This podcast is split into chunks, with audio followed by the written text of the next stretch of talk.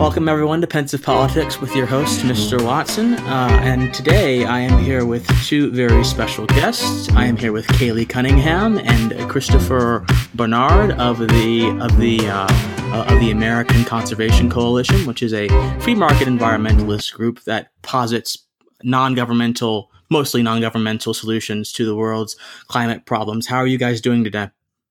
Great. Thank you for having us. Yeah, all good. Thanks a lot.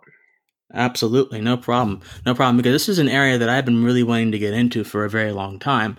Because the environmentalist movement and the environmentalist lobby is typically plagued by people who do not see a role for individual action solely uh, to be the forefront of the movement, but instead see a role for governmental action to be the default mode of the movement. So, as first principles go, I'm going to ask both of you this question. Either of you can feel free to jump in and take it. But what does environmentalism mean to you? Because when most folks think of environmentalism, at least here in America, not sure how it is across the pond where Christopher is, uh, they think of Captain Planet, uh, Ted Turner's uh, brainchild, or Gaylord Nelson's push for Earth Day, and things of that sort. So either one of you can take this question. What does environmentalism mean to you? Define the term for me.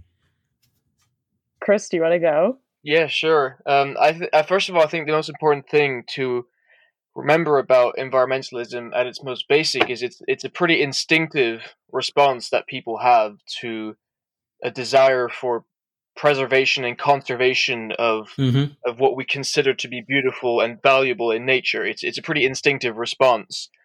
Um, right. And so so when I when I think of environmentalism, I think of a, a healthy respect for the natural world that sustains us, from clean air to clean water and everything in between. But as you say, one of the problems with environmentalism is that it's become political rather than um, a personal thing. So, so it's become something that is mm-hmm. associated mm-hmm. with with um, government solutions or, or government um, coercion or top down ideas, rather than with people and with individuals and and the responsibility that each person should have towards the natural world that we reside in. And it's become something that's politicized to be able to advance all kinds of other ideas from within the political sphere. Um, so I think that that's kind of the distinction between environmentalism as it should be and environmentalism from a political perspective. Right, and we're we are a part of it, and so and you know that we breathe the air, we drink the water, um, mm-hmm. So not only is it you know a place where we can go and enjoy, but really like we need we need this to survive. And so um, there really isn't any reason that that anyone shouldn't care about um, the environment. The same reason everyone should pay at least a little bit of attention to politics, whether whether you're passionate about it or not. The laws affect your life every single day. No, I think that's absolutely correct. The environment and the natural world, all that kind of stuff is crucial, uh, indispensable to the sustenance of human life. Uh, but so- something you said, Chris, really struck me. You said that a deference or a, a sort of an admiration of the environment is instinctual. Uh, and what way do you mean that? Because I think for a great majority of human history, human beings have had no problem chopping down trees, killing uh, killing animals or wildlife, fashioning buildings and massive palaces and majestic structures out of out of the the, the, the sort of essence of the earth. So, what do you mean it's instinctual? Uh, is it instinctual now since we have we are in a, a, a period of time in which we can conceptualize the importance of the environment and then surround that conceptualization with protection efforts given our technology, or is it in, was it always instinctual? But it just took a little bit of a time to arrive. What do you mean by that? I'm curious. Yeah, I think I think when I'm talking about instinct, there's the instinct for beauty and for kind of enjoyment of beauty, which which is often what is found in nature. But mm-hmm. obviously, what you mentioned about the times when we've chopped down trees and created big palaces and industrialized nature, that was because the instinct for the beauty of nature um, conflicted with the instinct for human progress or for overcoming our poverty. And, mm-hmm. and one of the great kind of um, angles that Kaylee and I fight for is the idea that prosperity actually allows us to be in a position to better care for nature and to accommodate mm-hmm. our instinct for beauty and for enjoying the natural world. Um, and so, so I do, I do think that most people they'll look at a beautiful landscape and instinctively say, "I prefer that landscape to a few skyscrapers standing there." And and so that's what I mean by instinctive. But obviously, uh, the instinct for beauty will never beat the instinct for survival, which is often what has happened with industrialization and pollution. But now we're we're reaching a world where we're increasingly able to move beyond that and return to a kind of um, working with nature that that we need to return to. Yeah, and Chris, what you're referring to there is is what's known as the Kuznets curve. So um, not only is this an assumption, it's backed up by science, but yeah. there is there is um, a point in which uh, society per- progresses where they they really have to work on industrializing to um, you know reach the needs of of their population and be able to lift up the most vulnerable out of poverty, which is um, you know the part where we're, we're seeing you know India and China are biggest polluters in this kind of time frame right now where we went through an industrial revolution and, and polluted for quite some time um, and now we're at the point where um, we can afford to you know advance these technologies that make things a lot cleaner mm-hmm. and it's not only just cleanliness of air and water and all that but it's also the way we interact with wildlife so for example if you look at um, if you look at wolves and, and bears and lions you see that the that the, the highest populations for those animals are in richer countries because we've reached a point where we can conserve them and we don't necessarily need them to sustain ourselves anymore. So when people talk about we need to get rid of our capitalist way of life or we need to have a degrowth strategy because growth means environmental exploitation, they don't take into account that we actually need growth to be able to protect the environment in the long run because it gives us the means to do so and we aren't mm-hmm. reliant on the kind of um, sustenance from the land as we have been for a long time. Mm-hmm. And very interesting. I, I, noticed one of the platform points, one of the sort of goals on the uh, on you guys' website uh, mentions mentions uh, the, the past efforts that have been taken by the federal government uh, from Nixon to Roosevelt to preserve lands, national parks, things of that sort. But it also professes a love and admiration, an adoration, so to speak, of private private property and property rights in general as a catalyst, a focus, sort of, of pro environmentalism, pro environmentalist action. My question is. Do you do you believe that the goals between u- utilizing private property to be the primary focus of environmental action, and also utilizing the bludgeon of the government vis-a-vis preservation of lands in the form of national parks and what you call federal lands or public lands, which I'm, which is a term I'm not entirely sure uh, is very uh, tenable. Uh, do, th- do those things conflict? And if they don't conflict, in what sense do they cohere? How do they work together? So, um, I'll, I guess I'll, I'll probably half answer it. Obviously, Chris please add on afterwards. Um, but you know, we have to, if we want to really be good stewards and care about the environment, we have to meet the environment where it's at. And right now it's a politicized issue, right? And mm-hmm. so special interest groups, congressmen, activists, you know, they they have a political influence on this. And while bills are still being are while bills are written about the environment, while there's, you know, the Department of the Interior and other um, parts of the federal government that oversee lands and resources, um, we have to work with the government. And it's a lot better to work with someone than to try to fight them the whole time. And so um, that's that's kind of I think where we come in is um, you know we we're there. We can talk to politicians. Politicians that don't know a lot about the environment can turn to us for advice.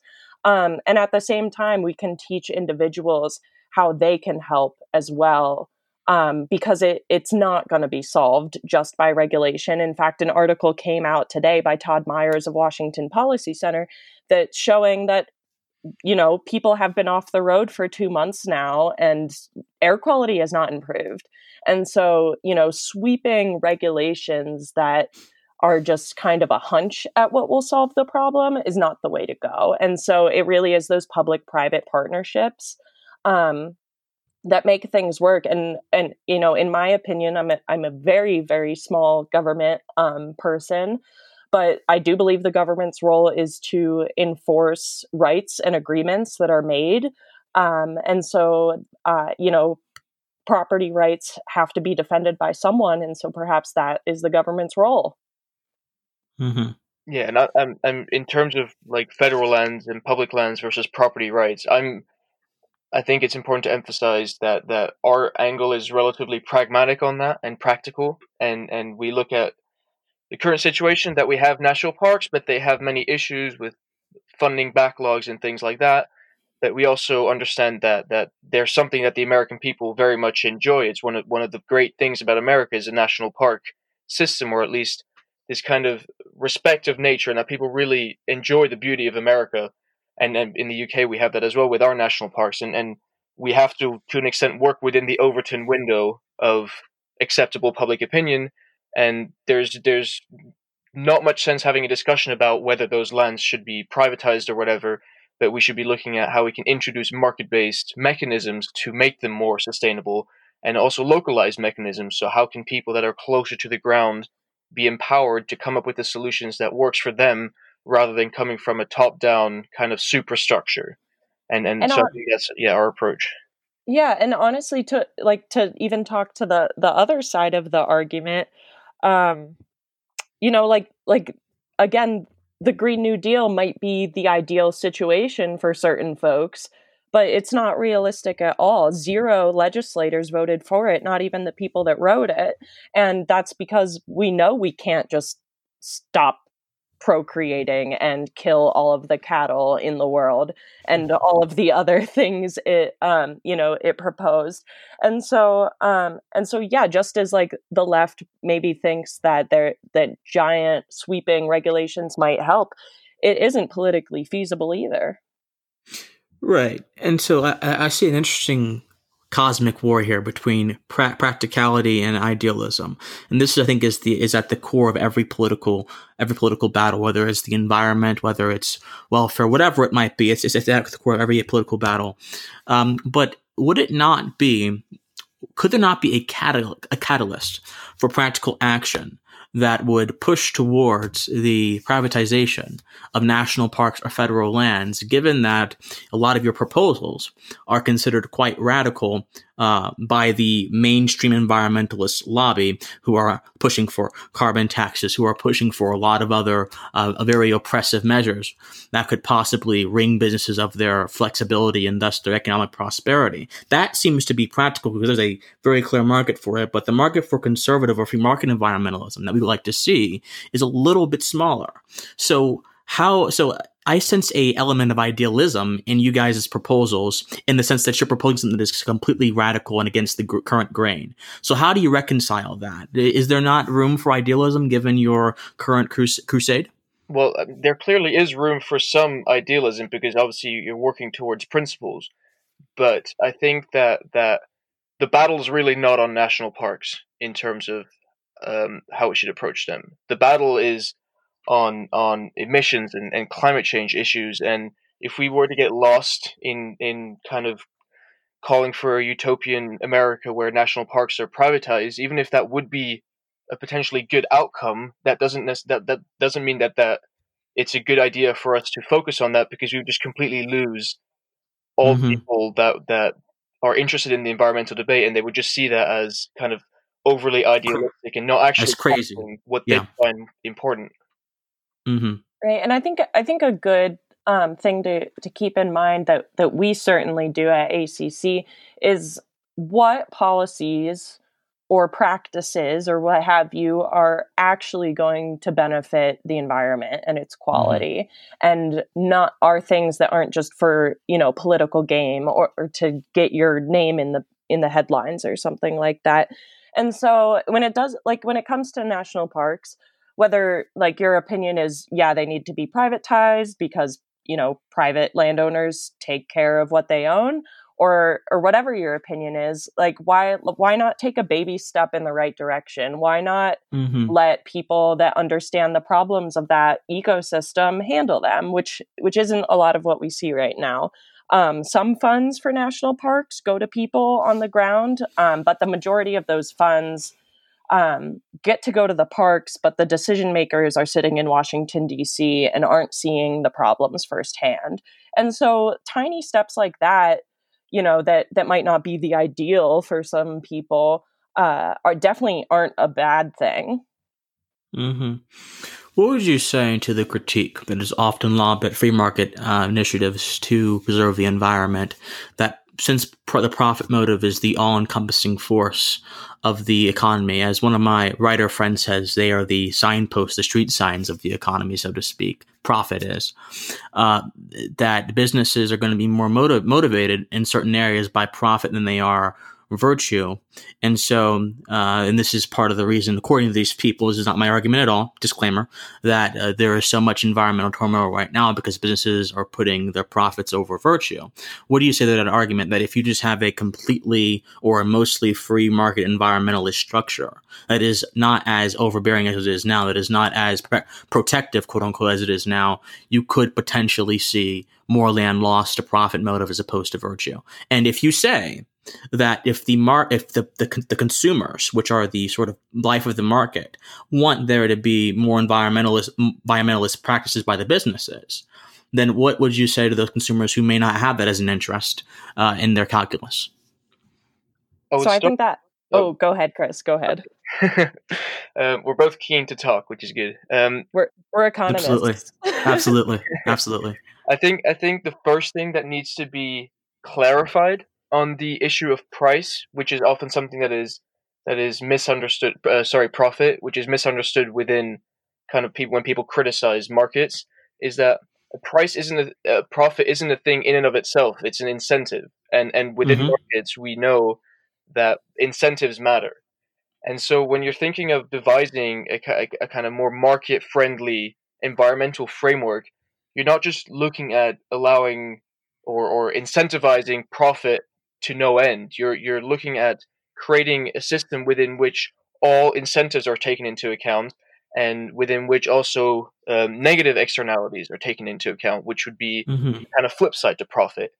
And so, so our our answer to environmental problems from a free market perspective isn't saying just let the market run run rampant without anything else. That profit will just destroy the environment. It's saying that we need to align the incentives for people to be able to come up with these solutions.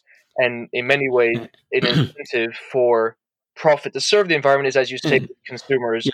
wanting greener energy or companies to be more um, environmentally friendly. And if I might ask, how exactly is the mechanism that you incentivize them? Do you incentivize them through tax credits? Do you incentivize them through some sort of government action? What do you do to incentivize them? Companies, I mean. Yes. Well, so right. So obviously, for years now, we've had the completely wrong incentives coming from government, uh, primarily in, in, the form of fossil fuel subsidies and mm-hmm. and burdensome regulations that that prohibit um, or mm-hmm. inhibit uh, innovation and things like that. So we need to re-level that playing field. First of all, by completely eliminating all fossil fuel subsidies.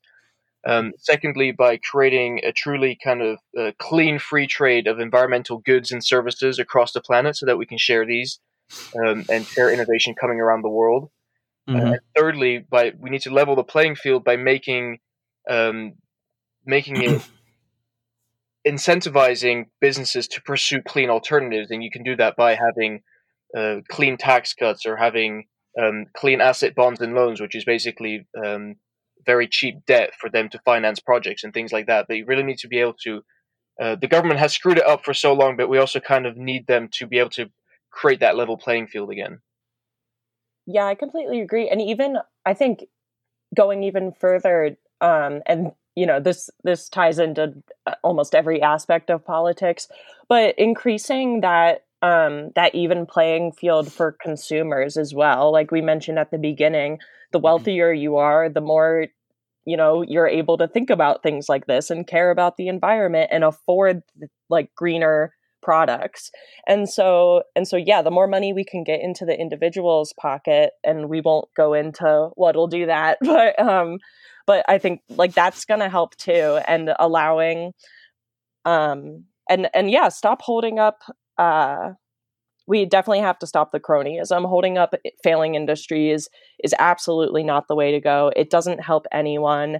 Everyone is going to be a lot better off in the long run. They'll be at better paying jobs, even if it does take a while to transfer uh, to find a new one or or learn those skills.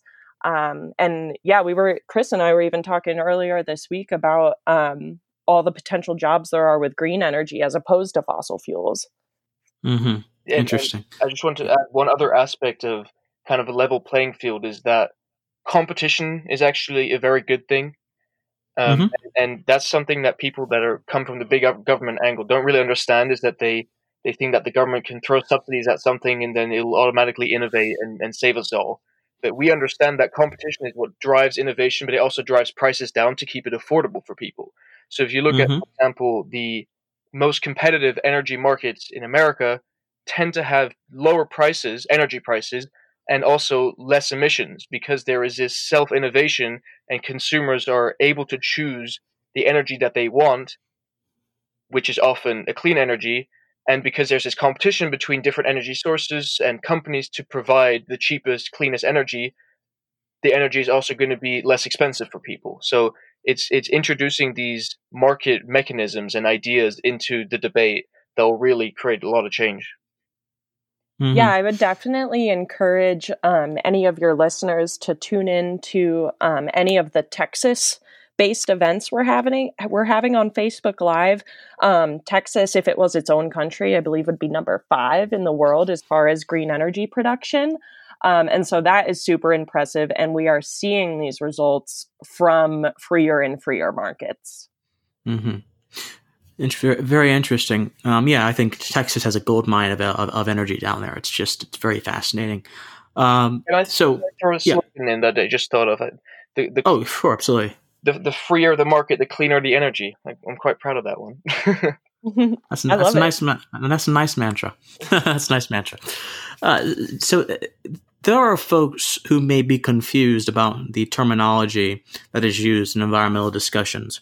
Clean energy versus renewable energy because for a lot of people they are erroneously, erroneously conflated. So could you guys uh, explain folks who may not be necessarily aware what is the difference between clean energy and renewable energy resources like uh, like you know wind solar things like that? What's the difference?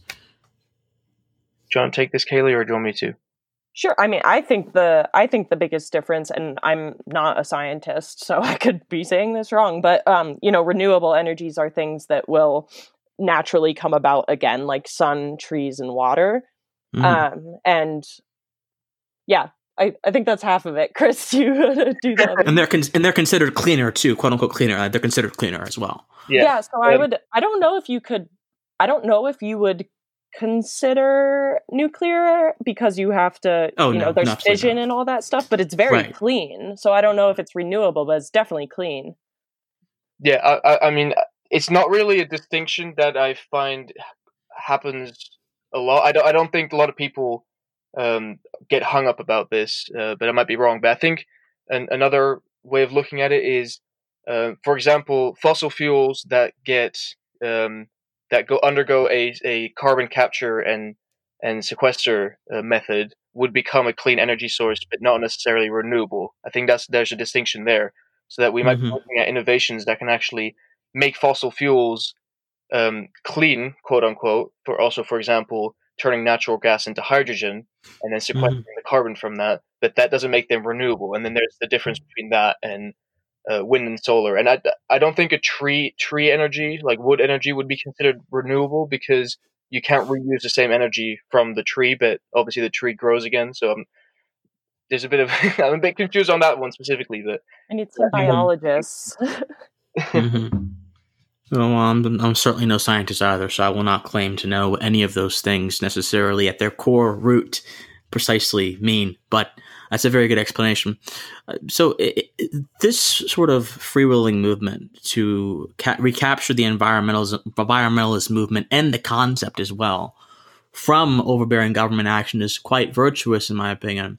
Uh, my question is: Have have has there been any sort of inter intra intra dialogue in, within the environmentalist movement between your group and other more left leaning or even quote unquote conservative groups that advocate for some more overbearing things like a, a, a, a form of the carbon tax, which they claim is not a carbon tax, but really is a carbon tax. Has there been any sort of dialogue between your group and them? Yeah, absolutely. We are more than happy to work with anyone on the issues we agree on and um, and make awesome events and, and press releases and whatever else out of it. Um, you know, we do not uh, believe in a carbon ta- a carbon tax is the way to solve climate change, but we work with groups like CCL and and others Mm-hmm. Um, and we've even worked uh, with groups that support the New Green Deal. We did an event with Van Jones just the other week. Mm-hmm. Um, and so, yeah, we, you know, we're called American Conservation Coalition for a reason. And that is that we are definitely willing to work with whomever uh, wants to help us accomplish our goals. Mm-hmm. Anything to add, Chris? Yeah, I, I think I think the most important thing is for there to be honest conversations around these issues. And and I mean, obviously, I, I operated in the UK uh, with primarily with the British Conservation Alliance, but we're obviously very closely linked to to ACC in America. Um, but yeah, we we we we have conversations with people across the aisle as well, and and and I think people too tend to be happy that there are more conservatives slash libertarians um, starting to uh, address these is- issues more. One of the things that I've found interesting when talking about to to people within this space has been getting the libertarian uh, think tanks and organizations on board with it, and to get them to stop seeing the environment as a kind of Trojan horse for socialism, but to see it as, as a really important battle for our ideas to be won on as well. And so, as much as we have to convince um, left wing groups of the of the merits of our approach. There's also um, a battle that we have to have with with a libertarian and conservative movement that has typically ignored these issues, and, and I think that's really where ACC and BCA kind of position themselves. Mm-hmm. And I'm, I'm, sure you could tell by my questioning that I am not all that entirely convinced by the. I, I am very skeptical of any anything. I, I like the environment, but I'm very skeptical of any movement or any or any action that seeks to protect the environment because uh, it, it has been conflated historically with government action. I'm not sure it's been conflated with socialism. I'm not that that's if folks believe that that's really concerning. I think socialism is tossed around like candy these days. And it really doesn't have any meaning anymore. But I I, I do think it has been co conflated with I think more uh, more more truthfully coercion, and that's what a lot of folks are worried about because when you uh, say you want to incentivize people to do certain things and that in very limited forms, you want to incentivize businesses vis-a-vis the mechanisms of government. The principal question that comes to my mind is that people who are proponents of the of the carbon tax also also want to use the government to provide a disincentive for a certain kind of activity. Um, principally, the only thing, the only main difference between the kind of incentives you guys want to propose and the kind of incentives they want to propose or disincentives they want to propose is the fact that they want to use coercion and you guys want to use less coercion. You guys want to use mostly.